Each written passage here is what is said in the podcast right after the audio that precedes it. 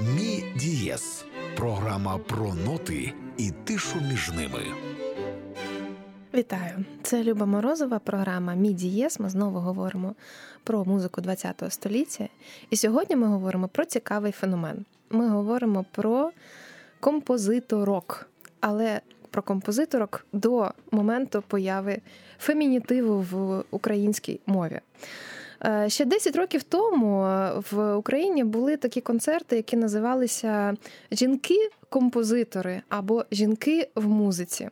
Е, мені це нагадувало таке гетто, де чомусь всіх жінок Е, завантажили в один концерт і отак їх слухають. Ну, це знаєте, як концерт е, чоловіки-арфісти, наприклад, е, або не знаю, блондини, які написали музику. Сьогодні це вже анахронізм. Бо якщо ми візьмемо буклет будь-якого серйозного фестивалю, то мінімум третину програми складають жінки. Жінки усюди, жінки-композиторки пишуть, виконуються, вони популярні. І тут вже не питання про квоти, тут е, питання про здоровий глузд.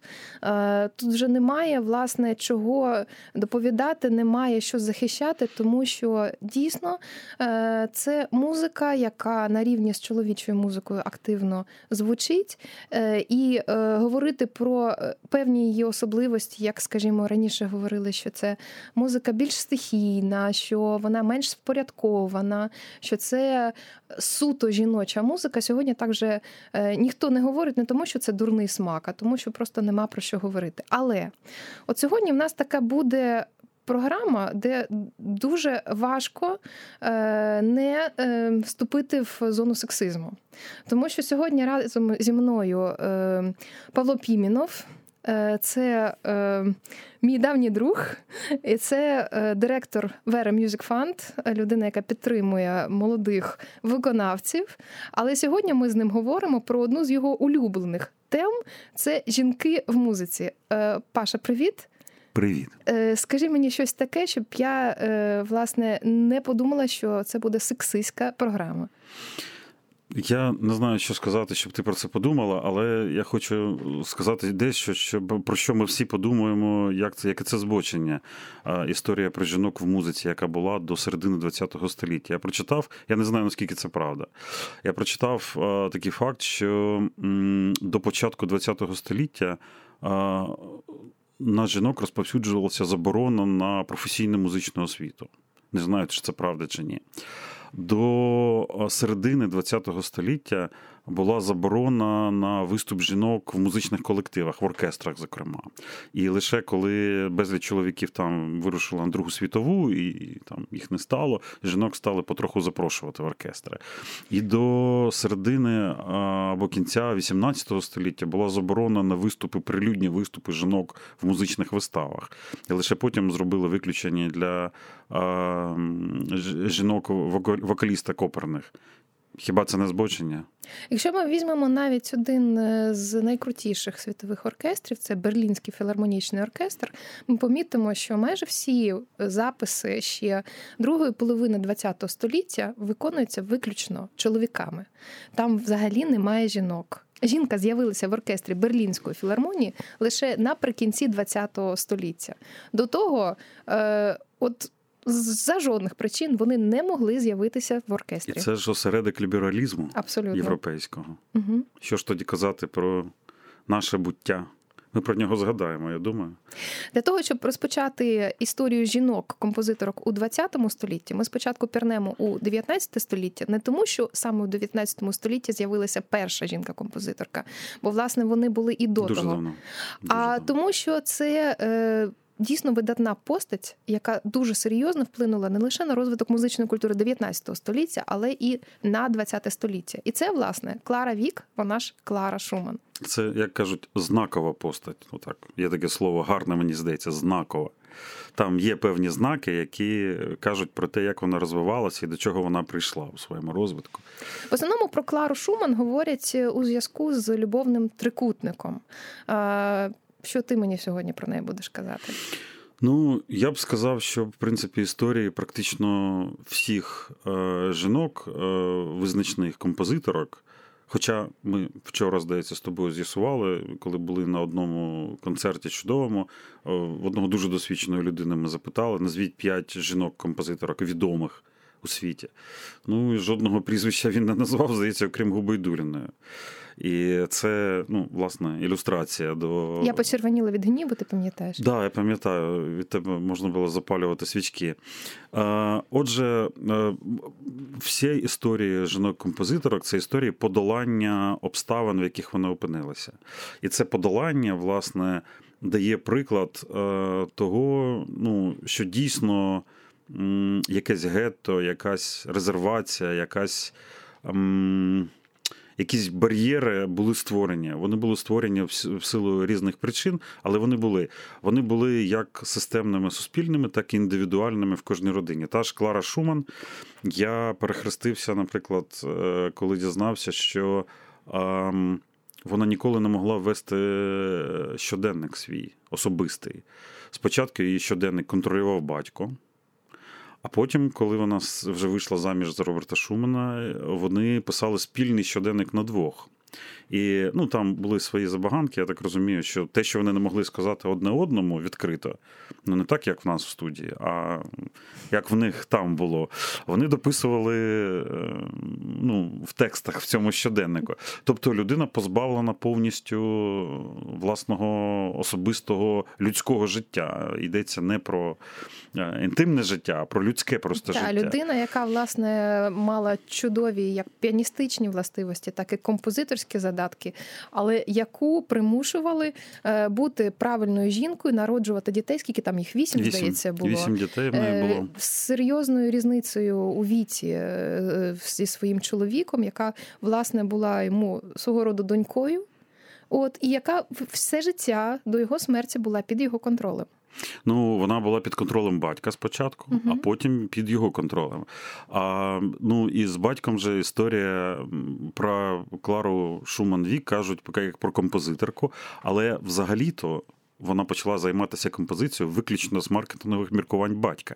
Бо найліпше продавалися ті вундеркінди, які ще щось і е, створювали. І саме тому ми обрали сьогодні е, сьомий опус і концерт, е, тому що він був власне написаний, почала його писати у віці 13 років, а закінчила, здається, в 14-15. Тобто.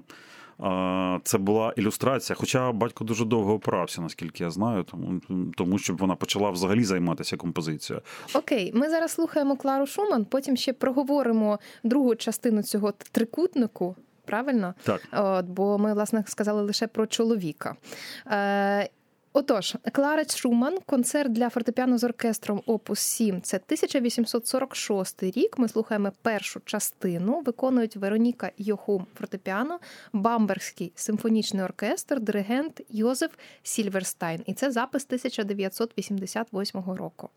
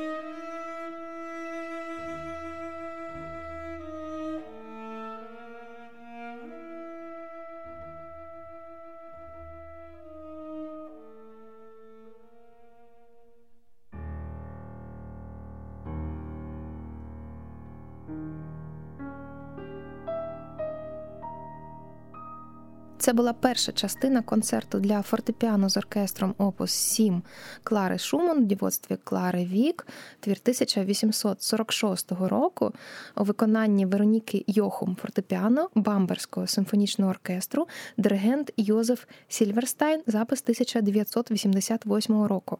Хоча це твір 1846 року, ми сьогодні разом з Павлом Піменовим у програмі Мідієс, як завжди, говоримо про музику ХХ століття, але Задля цього ми для того, щоб поговорити про жінок у ХХ столітті, зазирнули у вік 19. І, власне, у історію Клари Шуман, про яку зазвичай говорять як жінку, яку любили два композитори. Ну, про цей трикутник між нею, Робертом Шуманом. Здається, він був ем, учнем її батька, знаменитого там методиста і е, компози... і викладача. І Йоганнесом Брамсом, оцей трикутник мається зазвичай на увазі. Але тут треба правильно його поставити, цей трикутник, де в нього основа, а де вершина. Тут для того, щоб це зрозуміти, яка хто був зверху, а хто був знизу, пробачте, що ми зачіпаємо, можемо тема майбутніх передач вже. Але для того, щоб це зрозуміти, мені здається, можна дві цитати навести. Перша цитата це е, цитата самої Клари Вік, яка казала про Брамса, що здається, він спрямований прямо від просто від Бога. Це вона про нього написала. І Що він мені посланий Богом, так? А, Так, здається. А він а, написав, що радше чоловік народить дитину, ніж жінка напише гарну музику. От це, власне, всю ситуацію суспільно, суспільно і особисто воно відображає. Хоча, здається, в них особисті стосунки були, ну, скажімо так, непогані. Але закінчилися вони згасанням, здається, і це згасання йшло саме від Клари, яка вирішила в історію війти красиво, люблячою матір'ю, дружиною, композиторкою, а не там пасією Брамса. Ти бачиш, не вийшло. Не вийшло. Не, не вийшло, Не вийшло, тому що все одно історія все красива, і хочеться Красиво. про це говорити. І окрім того, це жінка. Тут тут знову ж таки ми переходимо на ту територію, що е, скільки жінок було у Шумана, чи були в нього коханки, чи писав він комусь листи. Ми про це не говоримо. Але якщо ми вже ступаємо на жіночу територію, ми обов'язково маємо розказати оці любовні історії, історії про те, скільки було дітей. Тобто, вся оця жіноча кухня вона знову виходить на перший план. Так, по листах ти сказала про листи, але ж в них була домовленість з Брамсом знищити всю е, все листування. І він все знищив, а вона залишила декілька листів. І це історія теж жіноча, залишити декілька дорогих для себе речей, які ну насправді завдяки ним ми дізналися про багато чого. Прекрасна хвилинка сексизму у нас все-таки була сьогодні в програмі. Так. Ми переходимо до наступної постаті, і це Жермен Тайфер. Розкажи, хто це і чому вона у нас тут з'явилася. Ну я б сказав так, що Жермен Тайфер ніколи не існувало. Е, тому що насправді те, ту жінку, яку ми знаємо як Жермен Тайфер, насправді вона Марсель Тайфес є. І добрий день, Клара Шуман-Вік. До побачення і знову здрастуйте. Вона змінила Жермен, змінила своє ім'я і прізвище, тому що її батько був проти того, щоб вона займалася композицією, і вона на знак протесту і на знак ствердження себе як людини, яка має право ухвалювати рішення і має право робити те, що вона хоче, вона змінила е, ім'я і прізвище. Ну, фактично, Марко Вовчок, так? Так. І насправді це не єдиний вияв самоствердження і е, такого феміністичного самоствердження. Вона написала, щоб не збрехати десь у 40-х роках, вона написала цикл е, шість французьких пісень, які кожна присвятила своїй подрузі, таким чином просуваючи е, ну, такий е, маніфест був, музичний маніфест жіночій сутності і жіночій спільноті. Але Жермен, Жермен Тайфер це жінка, яка, яку ніколи ніхто не може назвати. Ну, з музикантів я експериментував багато. Коли я питаю, хто входив до складу французької шістки. І геть ніхто згадують будь-кого, але Жермен Тайфер не згадують. Французька шістка, я не знаю, чи треба це пояснювати, що це таке. Це таке спільнота французьких композиторів, яка утворилася в 20-му році 20-го століття. Ну, власне, її, як і Жермен Тайфер, ніколи теж не існувало, бо це було неформальне, неформальне коло друзів, неформальне коло пияків, які ходили там в кіно, ходили в кафе, писали музику, зустрічалися, спілкувалися. І от одного разу біг собі такий Анрі Колє, теж журналіст, композитор, музикознавець, біг собі, забіг в хату, де вони сиділи. Там сиділа не вся спільнота, лише шість людей. І він видав наступного разу наступний день він видав статтю, де він писав про російську п'ятірку, це могуча кучка, так, французьку шістку Ерік Саті. Тобто він кого застав в хаті на той момент, того він і написав. Власне, туди не війшли багато хто, але там був Дюрей, Рік, Мійо, Онегер, Пуленк і Жермен Тайфер. І от добитися того, щоб хоч хтось з музикантів назвав її. Ну, правда, я з чоловіками говорив, не з жінками. То може все все інакше, ніхто її не назвав. Хоча насправді я думаю, жіноча е, тема в музиці, е, вона характерна, знаєш, чим тим, що жінки довго живуть, жінки-композиторки. От Жермен Тайфе пережила всіх геть у цій шістці. Хтось там дожив до 50-х років, як Поленк, здається, хтось там, як Дюрея, дотягнув до 70-х, а вона померла в 83-му, мені здається. Хоча, ну. Доля її не була дуже доброю, бо в 70-х роках вона в 70-му році вона пішла а, працювати якоюсь ілюстраторкою, здається, або акомпаніатором десь е, в приватну музичну школу.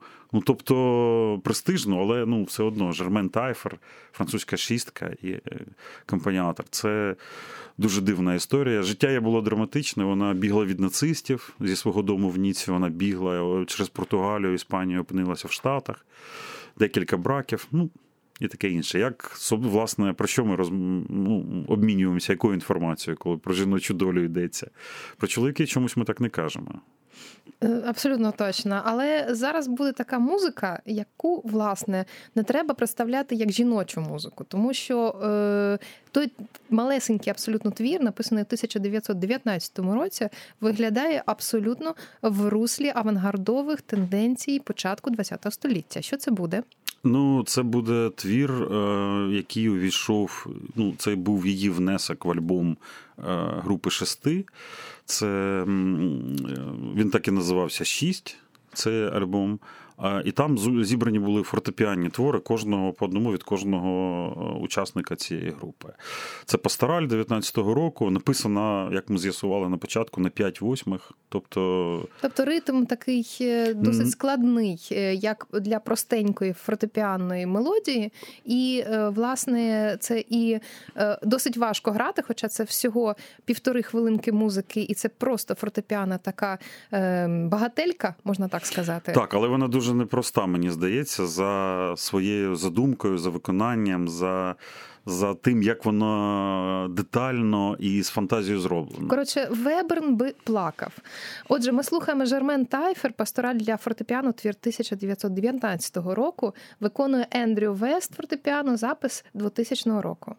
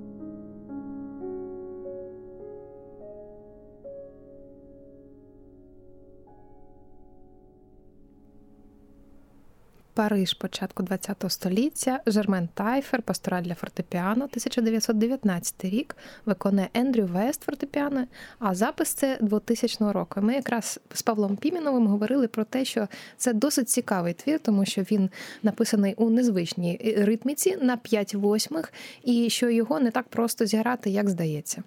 Ну і не так просто сприйняти, мабуть. Він у сприйнятті не такий простий. Він якраз ілюструє той підхід е, композиторів групи шести, які вони ну, власне виклали в своєму маніфесті про те, що всі неясності, всі там якісь туманності, якісь там імпресіоністичні е, соплі, угу. воплі, все це геть, простота, конкретність, е, ясність. І це все про музику. Ми отримали вказівку, власне, менше говорити про жіночі долі, а більше про музику. Але мені здається, та композиторка, про яку ми збиралися говорити зараз, буде пручатися.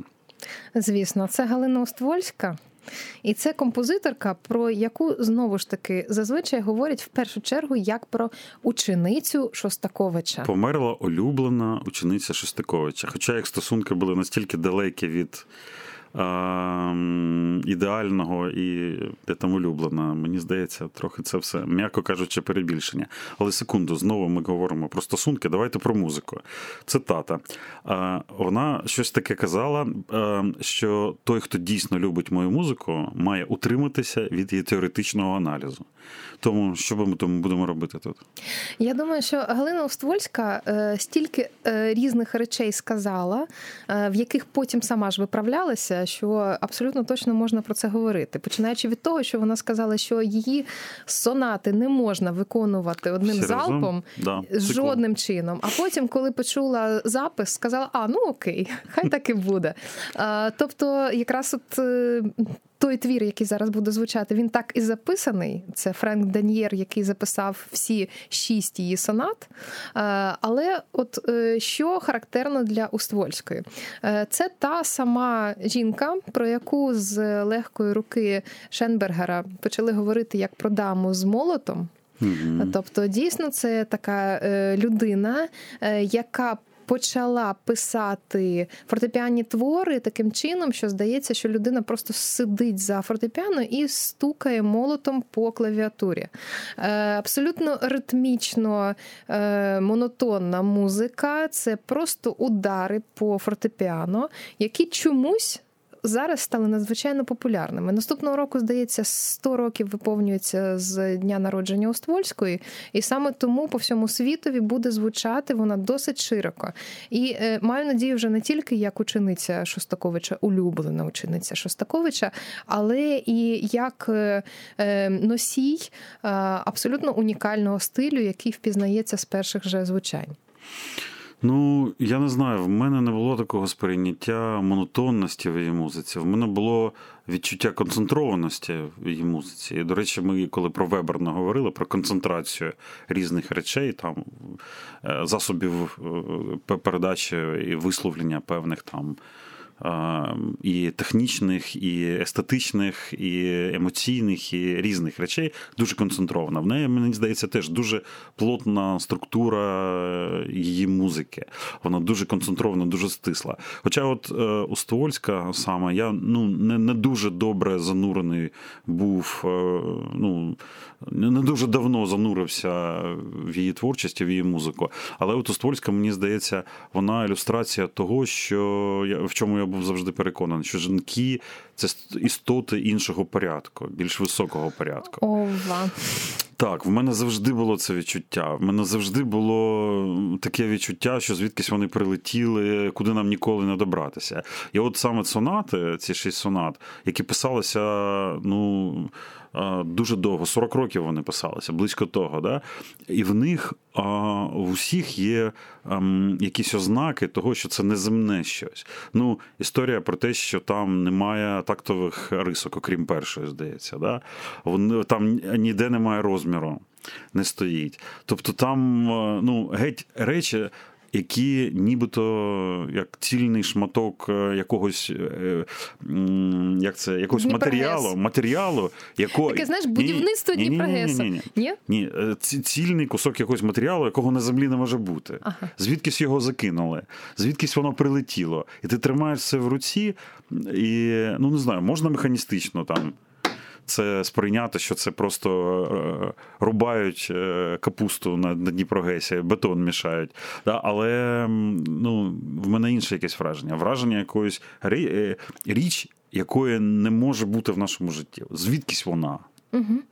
Ну і власне Устольська усіляко підтримувала цю ілюзію, скажімо, вона е, жила досить... Скільки негативу слово підтримувала цю ілюзію, старанно підтримувала, Окей. Е, ретельно підтримувала. Скажімо, я е, як як жінка, напевно, не так люблю Ствольську. Я знаю, що вона е, жила досить відлюдно, е, що вона мало що сприймала взагалі з е, того життя у Санкт-Петербурзі, яке її оточувало. Вона взагалі не виїжджала, здається, з Петербургу пару раз лише на якісь там угу. фестивалі в житті, пару раз за все життя зі свого міста. Вона е... мала дуже важкий характер. О, да. О, да. Е, і зі своєї творчості просто повикидала сторінки, лишивши досить короткий, стислий список, що от тільки ці твори належать мені і все. Ні, ну так цьому є причина. Її ж е, жахнули. В один момент, здається, в якому там 48-му році, коли ця постанова знаменита вийшла про формалістів, да, її жахнули і змусили, зґвалтували написати е, соцреалістичні якісь речі про там партію і е, і, і Леніна. Да? А потім вона на цих творах, вона, як розповідають, написала написано для грошей. Вона просто на цих рукописах написала і потім витягувала їх звідки лише тільки можна. Але оця цільність мені в ній дуже подобається. Це теж мені здається жіноча риса. Цільність. Цільність. Вона 40 років викладала в своєму училищі рідному. Е, Ленінградському музичному училищі факультатив з композиції. 40 років людина створює якісь е, речі, які відірвані ну, в космосі якісь речі, і викладає факультатив студентам. Це не консерваторія, це училище. Цілісна дуже людина, мені здається. Ну, власне, постанова 1948 року, здається, називалася про е, оперу Велика дружба Мураделі, і вона була пов'язана з формалізмом в музиці. Трохи пізніше почалася ще боротьба з космополітизмом. От і це все співпало з такими гучними пленумами. З 49-го року був пленум так само в Україні, від чого полягли так само наші і е, Лятошинський, і Ревуцький проти всіх основних власне.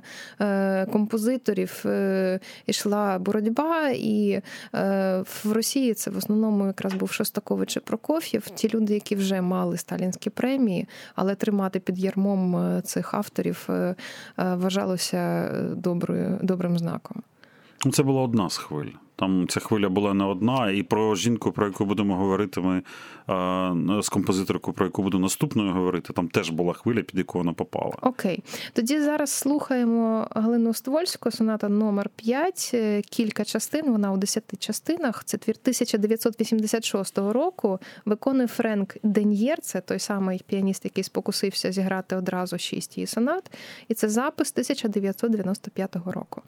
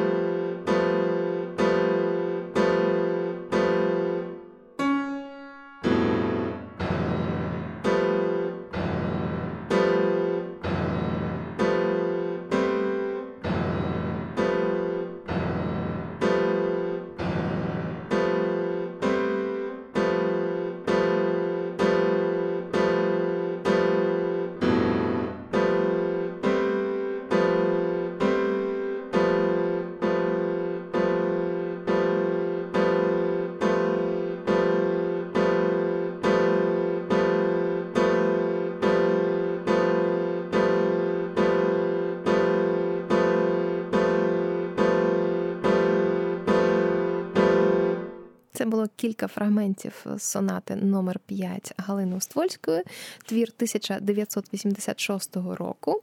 Виконує Френк Ден'єр фортепіано, запис 1995 року. Нагадую, що це програма Мій дієс Люба Морозова разом з Павлом Піміновим. Сьогодні говорять про жінок-композиторок. ХХ століття.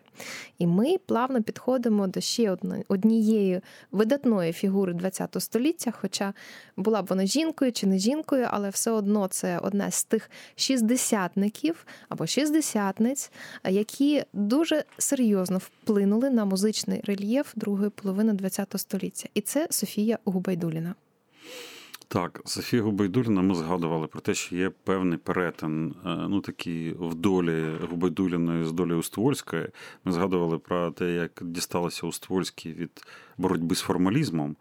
А у Губайдуліної була інша ж історія. Там була, здається, в 79-му році була історія про доповідь знаменитого радянського композитора і чиновника музичного Тіхана Хреннікова на пленумі Союзу композиторів, де був е, сімка Хреннікова, так звана. Туди війшли багато хто, і Кнафель там був, і і Денісов там був, і там була Губайдуліна. І їй тоді дуже дісталося, і дуже багато було важких, я так думаю, випробувань, бо це було офіційно, практично вердикт офіційний був. Ну, Ми власне заборона. знаємо, що ці композитори і композиторки е, заробляли передусім кіномузикою, і так само знаємо те, що вони рятувалися. Е, Губайдуліна так само стала авторкою музики до дуже відомого радянського мультфільму про Мауглі. Так. Багато хто її якраз знає за за цим, як не дивно. Так, її стиль там дуже відчутний. Але для мене Губайдуліна є особливим, е, ну так би мовити, сюжетом в нашій розмові. Бо, по-перше, це єдина з композиторок, про яких ми говоримо, яка досі живе. Вона в, Гер... в, в Німеччині живе з 92-го року у Німеччині. І вона для мене ще особлива людина, тому що в мене були особисті враження. Ну, власне, оскільки я не музикант за професією своєю, але в мене була історія навчання в музичній студії повноцінна у ранньому дитинстві. Я до п'ятого класу закінчив вже музичну студію, е, бо зараз там вісім років навчаються, здається, або більше. А я всього п'ять вчився, бо мій інструмент був баян. І ну, вчили чому баяністів музичних музичних студіях. Народну музику грати, класичну музику ми грали. Так звану народну музику. Давай чесно ну, скажемо. Так, естрадну народну музику, так би і назвав. Да? А класичну музику ми Моцарта грали, Бетховена, геть різне. Інвенції Баха. Так, але е, раптом з'явилися диски, з'явилися записи музики, яка взагалі не лізла ні, ні в яке уявлення моє про те, що таке музика для баяна. Фрідріх Ліпс, який був одним з натхненників цього твору, е, бере участь в виконанні твору Софії Губайдуліної сім слів, сім останніх слів Христа. Здається, так він так, сім останніх слів Христа називається цей твір. Це твір для 15 струнних, для віолончелі і баяну, який взагалі не був ні що схожий. Я слухав цей твір і, не, і думав. Боже, що вони роблять? Де всі ці варіації? Де бас-акорд, бас-акорд? Де раз, два, три, де раз, два, раз, два. Е, раз і два і. Я не розумів взагалі. І, чесно кажучи, з цього твору ну, я був е, школярем, школярем там мені п'ятий клас, шостий, я не пам'ятаю, скільки тоді було мені. Я просто вткнувся в цю тему музики, яка не є лінійною, не є квадратною, не є прямолінійною, і ну, стало зрозуміло на рівні відчуттів спочатку, а потім і на рівні такому ну, ясному рівні, ну, ясного усвідомлення, що є музика більш складна, більш багатошарова у у цьому викладі. І багатошаровість цієї музики вона для мене лише пізніше стала очевидною, коли я дізнався, наприклад, що символізм, яким яким воно ну, який насичений цей твір, він особливий. Наприклад, вона розклала весь цей твір на три власне потоки: баян, віланчель і струнні, де баян є бог отець. Віланчель, Бог сина, струнні це Святий Дух. І ця історія просто ну, якусь казкову казкову штуку створила. Або, наприклад, е, е, діотонічна структура музики у струнних, ну тобто рух е, музичного музичного матеріалу по тонах, да, це типу просвітління небесне. А вілончель рух е, баяну віолончелі по хроматиці, по по півтонах, це земні страждання. І коли ці два два шари рухаються паралельно, не перетинаючись, лише в якихось моментах там в октаву сходяться, це ну, своя історія. Тобто, це історія якоїсь е, притчі, якоїсь якоїсь великої структури, не лише музичної, але й філософської. І це створює зовсім інше сприйняття, якого не було, коли ти варіації Шалаєва Зімушка Зіма грав. От не було такого. Чомусь. Цікаво, що в Україну якраз е, Софію Губайдуліну привозив саме Беаніст, це наш український це наш український що я не можу сьогодні говорити? Це наш український баяніст Роман Юсипей, який е, останні 10 років живе в Німеччині. І саме з баяністом вони виступали з цим твором е, як в Києві, так і у Львові. І в Києві була зустріч е, з Софією Губайдуліною. Мені було цікаво від неї чомусь дізнатися про те, а що для неї є таке натхнення. І тоді вона, власне, слово натхнення для мене сформулювала як надзвичайна концентрація. І я, коли слухаю слухаю її музику, я це завжди згадую, бо це музика про величезну концентрацію, і це надзвичайно вольова музика, про яку ми не можемо просто казати, що це суто жіноча музика, тому що е, це щось не знаю. Абсолютно не про гендер вже. Ти знаєш, а я згадую про те, що я почув у справжнє живе виконання Губайдуліною в Києві у 80-х роках у філармонії, ще коли не було ремонту, приїздив якраз Фрідріх Ліпс. Він грав Губайдулін де Профундіс і твір. І живе зіткнення, дотик живий до цієї музики, він теж ну, був переворотним абсолютно. І ось мені здається, я повертаюся до своєї тези, що жінки вищі істоти, да? що такі, таку, таку, так, такі штуки, такі простріли, ну і в релігійно, філософській, ну таку таку суміш, такий сплав всього цього, музичних, філософських, естетичних, предметних і абстрактних речей. Ну, це могла зробити тільки жінка. Хоча про про релігію ми говоримо, дід е, Губайдуліної був мулою, а вона написала.